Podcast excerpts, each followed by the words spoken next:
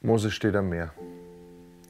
Auf dem Weg aus Ägypten raus kommt der Punkt, an dem das große Wasser kommt.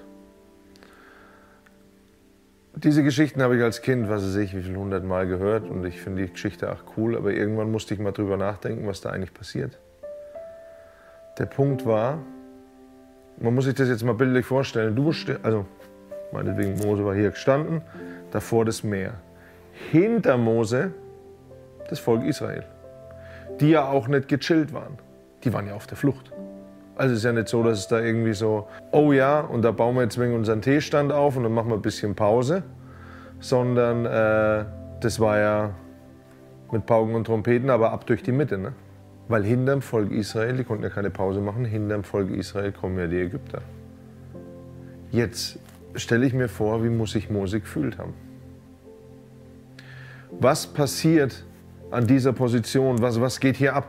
Du spürst den Druck von deinem Volk. Ich glaube, wenn, wenn das Meer sich nicht teilt, weiß ich nicht, wer Mose umbringt. Ob es das Volk Israel ist oder die Ägypter. Aber ich bin mir sicher, von irgendjemand kriegt er richtig die Dresche.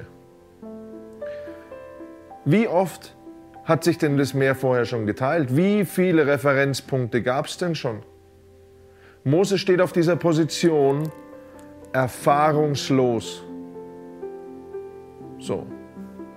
Er nimmt den Stab und macht das, was ihm geheißen ist, und schlägt drauf, das Meer teilt sich. Uh, uh, uh, Hammer Story, die ist super. Aber stell dir mal vor, wie Mose sich fühlt. Meinst du, für ihn ist das irgendwie so, ja, trulala und tralala und naja, gut, jetzt machen wir das halt mal und alles. Natürlich hat er die Wunder erlebt. So. Also Wunder im Sinne der Plagen. Ne? So, ihr versteht, was ich meine. Dieses Übernatürliche hat er gesehen. Und trotzdem ist es nicht einfach. Davon bin ich überzeugt. In deinem Leben ist es safe nicht immer einfach.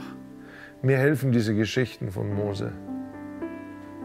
Die entscheidende Frage ist, glaubst du das, was Gott dir sagt, ja oder nein? Und bist du bereit, es zu tun? Wir wollen die Resultate sehen und es ist richtig und es ist verständlich und es ist bei mir ganz genauso. Der Punkt ist, manchmal bin ich nicht bereit, das zu tun, was er sagt, um dahin zu kommen zu dem Resultat, das ich mir wünsche.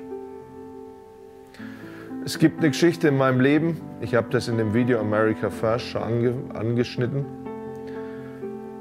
Da ging es darum, dass ich meine Kinder ihm hinlege. Man muss dazu sagen, zwei von unseren Kindern sind derzeit leider noch krank, medizinisch nicht heilbar.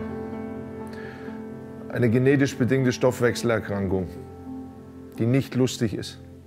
Auf jeden Fall war, war das so, als ich ihm unsere Kinder gegeben habe, weil er zu mir gesagt hat, deine Kinder sind dir zu wichtig, habe ich, hab ich die so rausgeschoben und mein Herz hat so wehgetan. Es hat mich richtig, ich habe ein Stück weit mit Abraham ein bisschen zumindest Mitgefühl, als er Isaac dahin legt.